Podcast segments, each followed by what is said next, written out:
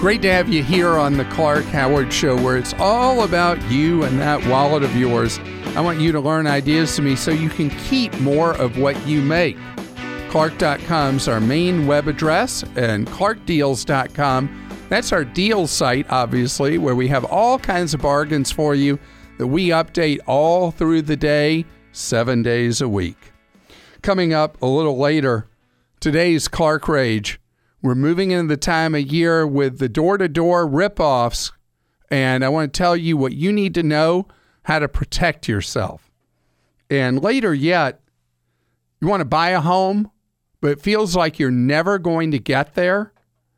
There are a number of new companies that are coming with offers to help you get in a home a lot sooner, but with a big catch.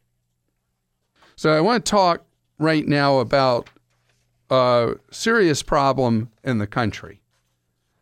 Roughly half of Americans have no money at all to deal with an unexpected expense. If I remember right, the most recent survey said forty-four percent of Americans could not handle a minor financial, what's called an emergency. That may be a stretch of the word, but an unexpected expense. But you know, in life, unexpected expenses happen. And a lot of people are left to the mercy of these predatory payday loans, where you end up paying four hundred to eight hundred percent interest to get over a rough spot, but the interest rates are so high that what tends to happen is that it leads to a death spiral for your wallet. And so employers are looking at all different ways to try to get people in a position where they're not going to be a sitting duck for a payday loan to deal with an emergency. And I shared with you recently how a steadily larger number of employers will now give employees access to their pay, like as an advance before payday, at no cost. And the reason more and more employers are doing that is that when an employee takes out a payday loan, the stress level on that employee goes through the roof, and their work performance will deteriorate because the stress of dealing with that financial burden is so intense that somebody's ability to be a productive worker may be harmed. But now there's a counter movement to employers giving the advances on pay to employees to keep them out of the clutches of the payday lenders. And this is fascinating. I saw an item in the Wall Street Journal about this, where now a handful of big companies are offering people a combination deal. If you go to classes in your spare time that the company sponsors that talk to you about how to handle money, how to budget, all that, that the company will offer you a financial incentive that if you start saving money through a payroll deduction, the company puts up some level of match, often uh, ten to twenty-five percent of what you're saving, almost like a four oh one k match, but on a rainy day fund. This is novel. It's something that is not widespread yet, but has been adopted by a number of mid-size and large companies to not have to face this dilemma where an employee needs their pay early because the the bill is there that has to be paid, and they don't want somebody in a payday loan either. What if you can change the finances for somebody? One company I talk about is a trucking company in Pittsburgh called Pitt, Ohio, that has a couple of thousand drivers, and they now offer employees who will save nineteen dollars a week a partial match on that money. And so the company match works out to be about fifteen percent of the money that a trucker will save. So it's like having, for the money you save, a fifteen percent pay raise. And then it eliminates the hand-to-mouth thing being one whisker away from financial disaster or the rotten, terrible payday loans. Lee is with us on the Clark Howard Show. Hello, Lee. Hey, Clark. How's it going? Great. Thank you, Lee. You are a high schooler, but uh, you part-time homeschool or one hundred percent homeschool? Uh, it's one hundred percent homeschool, but I'm currently going to a vocational college, so uh, Votec. So you're like dual enrolled right now at your house and at a tech school. That'd be a good way to describe it, yeah. Well, how's that going? Uh, it's going really well. Uh, I'm doing precision metal fabrication. Uh, so, the study What does that mean in English? It's essentially uh, welding's cooler older brother. Wow. Um, so it's it's kind of, I guess you, you it would be the evolution of uh, blacksmithing. So um, we have uh, a machine called the press brake that will form metal into the shapes we want, uh, rollers, uh, C N C plasma cutters, et cetera, things like that. So it, it's a lot of machine work. How about that? And when will you complete that study program and be employed in that as a field? Well, that's actually one exciting thing. I, I'm currently working an internship at a local steel shop, and that's a really good way to get my foot in the door for a possible job there once I graduate. Um, I will be ending my first year this coming May, and then it's a two-year program, so uh, May of twenty nineteen. And so by the time you're eighteen or nineteen, you'll be ready for a profession with two years of training under your belt. Yes, sir. And the pay rate for metalworking and the metal industry in general is extremely high. Uh, I'll put it this way. Uh, your your bachelor's in gender studies, I'm pretty sure I, I, I, get, a, I get paid more than a bachelor's in gender studies. Okay. Fair enough. Poor liberal arts degrees. Okay. That's, that's fair. So how can I serve you today? Because uh, you sound like you're really a motivated guy. Well, I try to be. So since I'm a graduating senior, I've always done everything in cash, and that's generally been my policy, so I don't um, spend more than my means. But uh, as I'm going into the big, scary adulting world, I'm realizing that I'm going to have to, at some point, borrow money, uh, whether that be to uh, pay for a car and start making car payments. Um, the, the car I drive now, is it works fine, but I should start saving. Uh, college uh, college loans, that sort of thing. I do plan to pursue further education after my Votec school. So, yeah, just uh, what I'm – I should probably get to the point. Uh, what I'm wondering is, how can I build up credit starting out? Because I, I've applied for a couple of different credit cards and been turned down for all three of them. Sure, you're going to be turned uh, down. So let's talk through the process. Okay. All right. So the easiest way, you seventeen now? Six, seventeen? Uh, eighteen, sir. Oh, you're eighteen now. All right. So at eighteen, you can apply on your own, but you're going to find that you're going to have the experience you had. You're going to be declined. Is there a parent or relative that would be willing to add you as an authorized user on an existing credit card account that they have? They don't even have to give you the plastic. Yeah, that that'd probably work.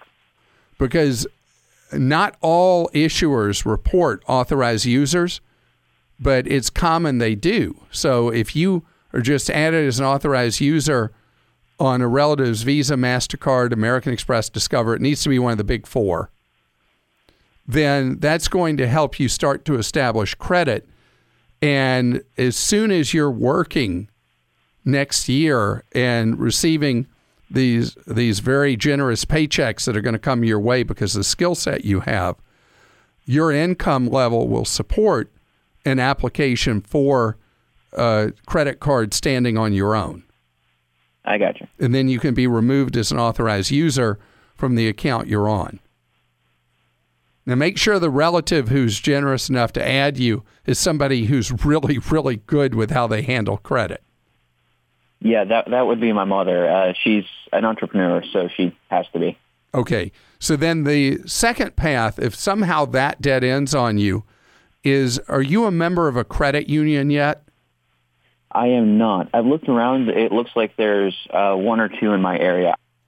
So with a credit union, a lot of credit unions offer what most often is referred to generically as a fresh start program, and allows yep. you to, in return for being a customer of the credit union, having, let's say, a checking and savings account there, they'll issue you a small limit Visa or MasterCard.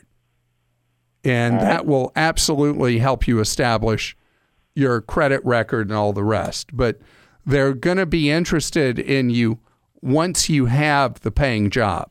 Before that, they're not going to really be that interested in you, because where's your demonstrable source of income? But as soon as you've got that, you're going to be in great shape. And continued success to you, Lee. Your, your work ethic is extraordinary. Molly is with us on the Clark Howard Show. Hello, Molly. Hello, Clark. How are you? Great. Thank you, Molly. Well, good. I have a question about um, a hotel. So I do a lot of traveling. My vehicle is going to turn over two hundred thirty thousand miles this next week. Oh, so it's still a baby. It's a baby. It absolutely is. I'm hoping for three, three twenty-five is my goal. So we'll Great. See. And uh, so you've had this enormous success with this vehicle. Just go ahead and say what kind of car it is and what model year. Yeah, it's a two thousand three Toyota Highlander. And it just runs and runs and runs. And I'm crazy about the maintenance, making sure that it's um, kept up on everything from oil changes to the timing belt to the water pump and all that great stuff. So it's been a very, very good car for me, and I hope it lasts a whole lot longer. Great. So, so my question is about hotel stays. There's a, a chain of hotels that I prefer when I travel, and they offer the option of a digital key, whereby I use my smartphone to go ahead and open up the room. Right. And I'm wondering about the security feature on that. Can you can you enlighten me on that? Should I be worried about using There's my phone to open my room? There's been a lot of debate about this. And what I have read is that, and I'm not a tech expert, but what I've read is that the security of opening your room with your cell phone is superior to a room key issued at the front desk. Okay. But it's definitely not inferior to a room key issued at the front desk. Okay. So I have never, I've had the opportunity to use it, and I guess creature of habit, I haven't done it yet. But I know of no real danger or risk or downside to using your smartphone as the smart key, basically, to open your hotel room. It's always very, very convenient because I can choose my room on the app. I can bypass the front desk, and I can just simply go right to my room, and um, I'm there. I don't have to stop anywhere else. And so I would keep doing that, Molly. It's working for you. I know of no downside. If there turns out to be a downside, you know that that will be highly publicized, because that's a good kind of grabbing kind of story for news. But I would feel comfortable and confident doing just what you're doing, and comfortable and confident that you're going to get several more years out of that Highlander. Today's Clark Rage is something that becomes far more common as the weather starts to improve around the country. And I want you to be on your guard from door-to-door salespeople in today's Clark Rageous moment. Scams. Rip-offs, outrages. It's a Clark-rageous moment. So it would not be fair to say that anybody who's going door-to-door selling is going to be up to no good. There are people who are earnestly, legitimately trying to earn a living, soliciting people going door-to-door. But I want you to know there's way too many problems, way too many high-pressure salespeople, way too many rip-offs and scams and all the rest that happen door to door.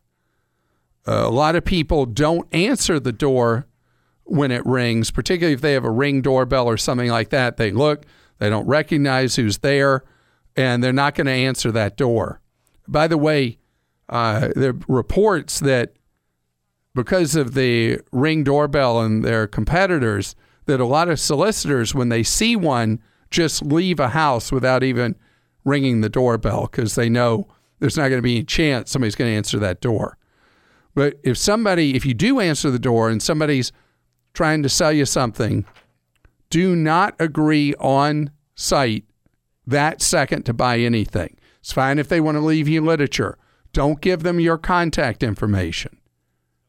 Be very wary of anybody who says, hey, we just happen to be in your neighborhood and we have leftover supplies from doing blah, blah, blah down the street. Or I've done an analysis of your roof and you have this damage over here that's just a time bomb waiting to happen, or whatever the pitch is. A lot of us have a hard time saying no to somebody we're standing face to face with. And I want you to stand up for yourself. And if you have a hard time saying no, just use time as your ally, the stall. Well, I don't make snap decisions. Please leave me information and I'll get back with you if I'd like to talk to you about this. If they remain persistent and insistent, then you got to stand more on your side. And by the way, don't ever make a purchase decision at the moment an absolute stranger has come to your door and done their pitch. Nothing good for you is going to come from that. I'm glad to have you join us here on the Clark Howard Show, where you learn ways to save more and spend less, and don't let anyone ever rip you off. Clark dot com is our main web address, and Clark Deals dot com, where you go to save money. Last decade, before the real estate bust, there was a product that started emerging that I was getting an increasing number of questions about from people who lived in areas that were seeing big appreciation and value in the bubble of real estate.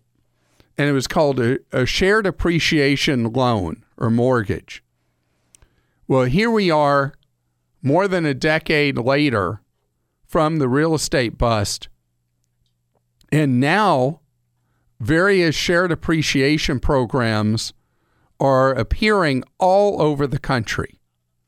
They're more varied than what we had more than a decade ago, where you, if you want to buy a home and you don't have enough money to buy that home, maybe you're short down payment or whatever, there are various enterprises that will come in as a partner on the purchase of that home. And so they will pay a down payment, or they will take on some of the, what would be the purchase price. And you will end up owing them an amount of money that will increase each year, or at the time you sell the property, a portion of the gain that the property has had. Now, there are people who've done this over the years, and it's worked out to be great for them because it got them into a home they wouldn't have been able to afford otherwise. If you buy a home with a partner in a shared appreciation kind of thing, and the home does move up nicely, you may well be able to refi that home and cash out the people who are your partners on the home. And so this is a, a situation where you rise together or you fall together, with the benefit being that maybe instead of a long wait till you're able to buy a home, it's a shorter wait. But it's not a panacea, because you're in a contract with people and the terms are all over the place on these shared appreciation deals. So you need to not just look at whatever website they have, whatever flyer they would send you. You need to really dig down and deep to see if you can live with the terms and conditions through the years that you would be agreeing to in order to be able to get into that home. You know, a lot of times when you've been frustrated and you're trying to buy a home and somebody comes along and says, we'll make it happen for you, you don't trouble yourself with the details because you've been so frustrated trying to buy a home. And here's somebody saying, hey, we're going to help you make it. You're going to be in that home. But under what terms and conditions?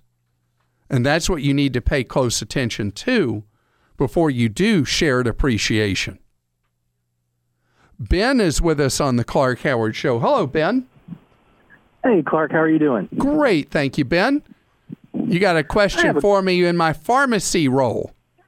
Yeah, yeah. So uh, I've always had great health insurance, and uh, over the past, I guess, few months, and uh, I've been getting mail uh, with these pres- prescription drug savings cards, and I've started to see them pop up, like at the doctor's office, just on the counter.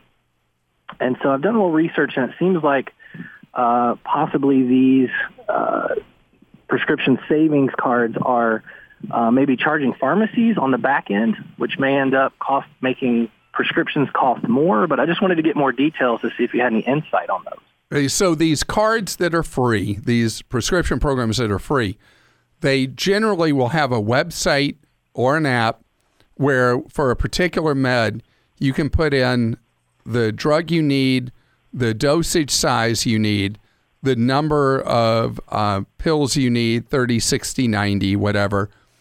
And then they will do a price survey of the marketplace and give you prices for different places. And then if you go, let's say one of them is, uh, let's say twenty-eight dollars, just for argument's sake, and it's near you and it's a great price, you think, and so you go fill the prescription. With most of these plans, it's just as you said, the pharmacy is paying a referral fee, like a commission, for you having gone there because of this drug discount program. So does that get rolled back into the price of the prescription? That is a great question. Not- I think that a lot of the pharmacists look at it as a marketing cost, just like advertising or whatever, because what pharmacies need is volume. And so when I go, I I use one a lot called GoodRx. Have you seen that one?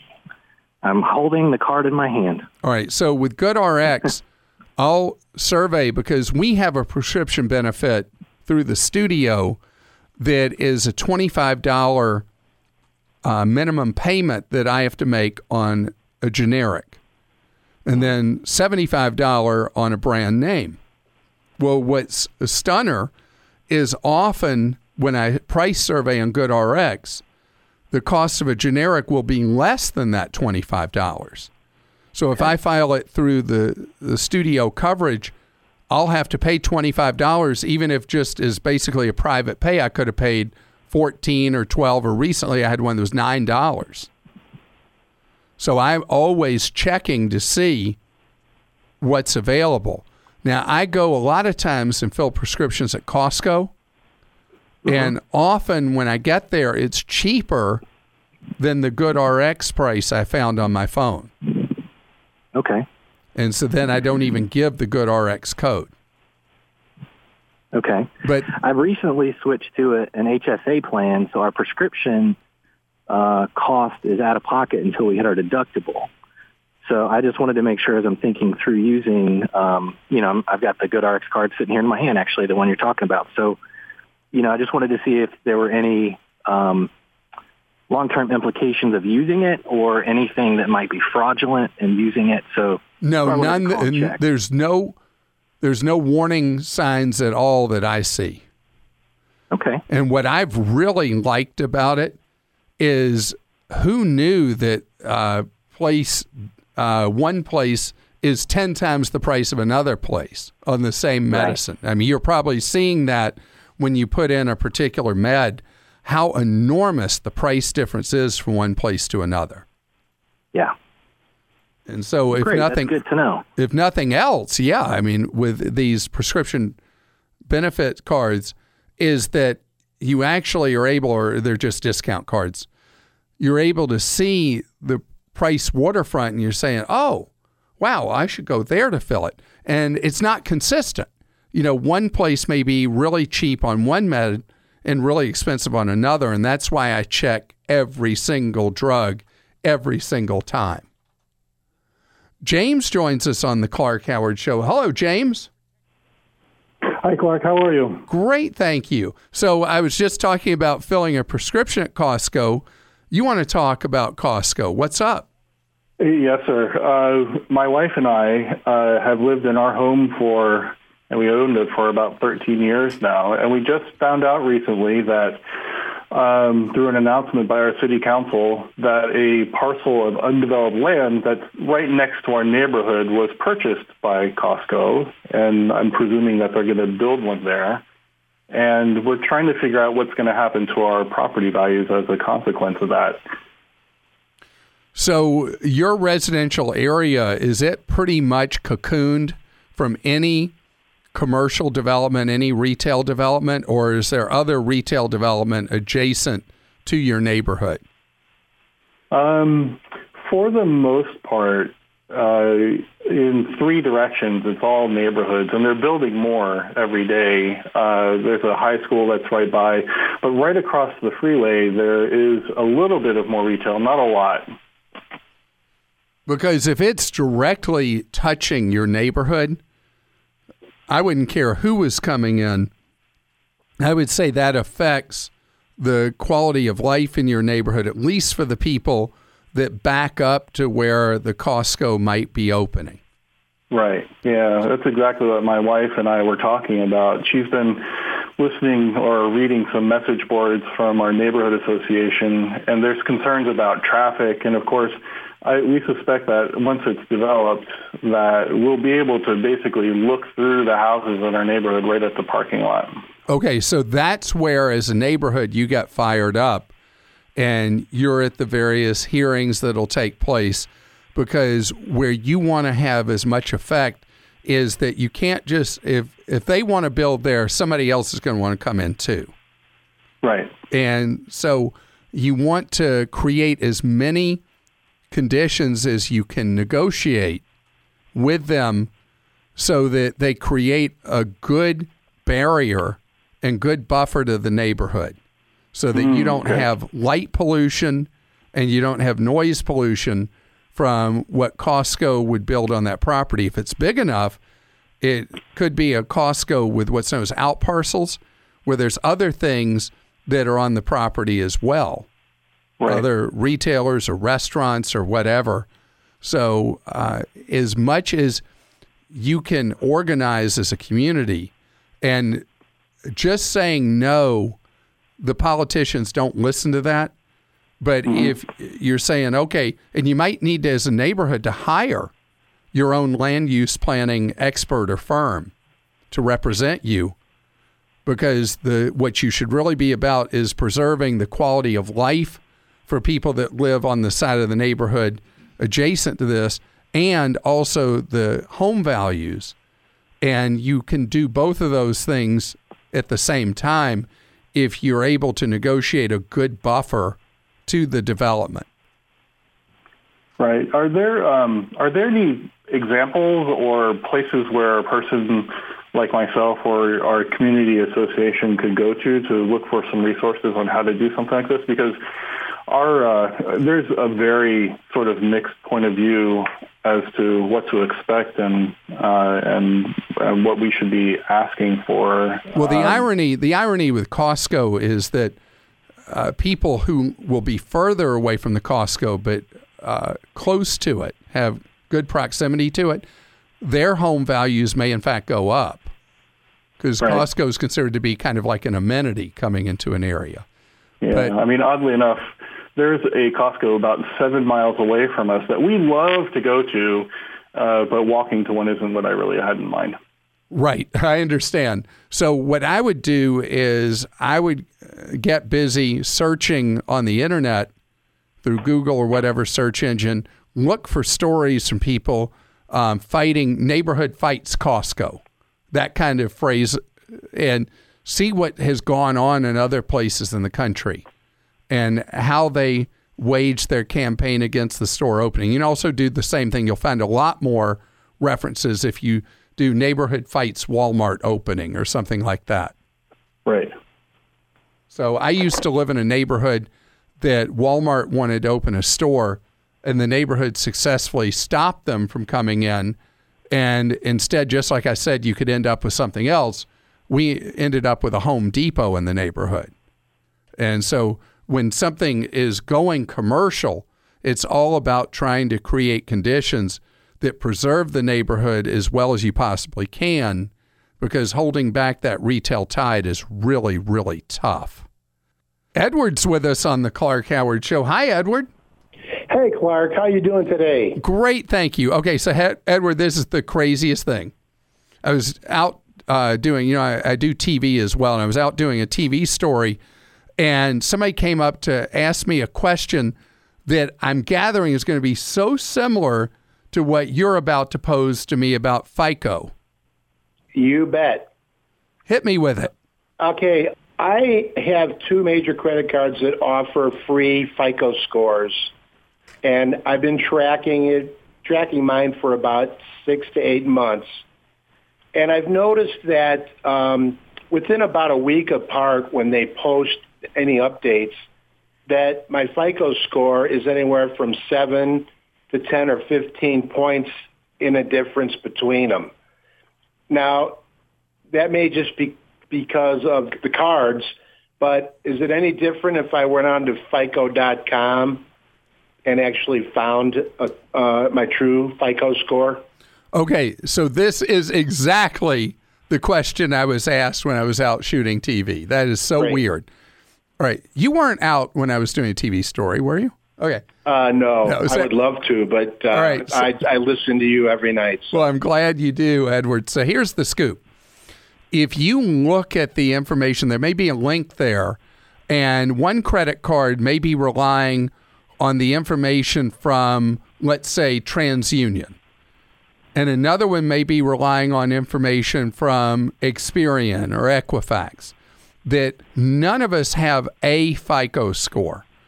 We actually have dozens of FICO scores, okay, depending on what scoring model they're using and what credit bureau they're drawing information from. If you were to look at your credit report from all three bureaus, you'd see stuff that's listed on one that's not on another. I do. I have seen that. So that's the reason for the variation in the scores. If you said it was like, because you said it was like a week apart, That would uh, for, yes. That would explain apart. The only way you could have a score that would that would consistently vary would be relying on different initial data.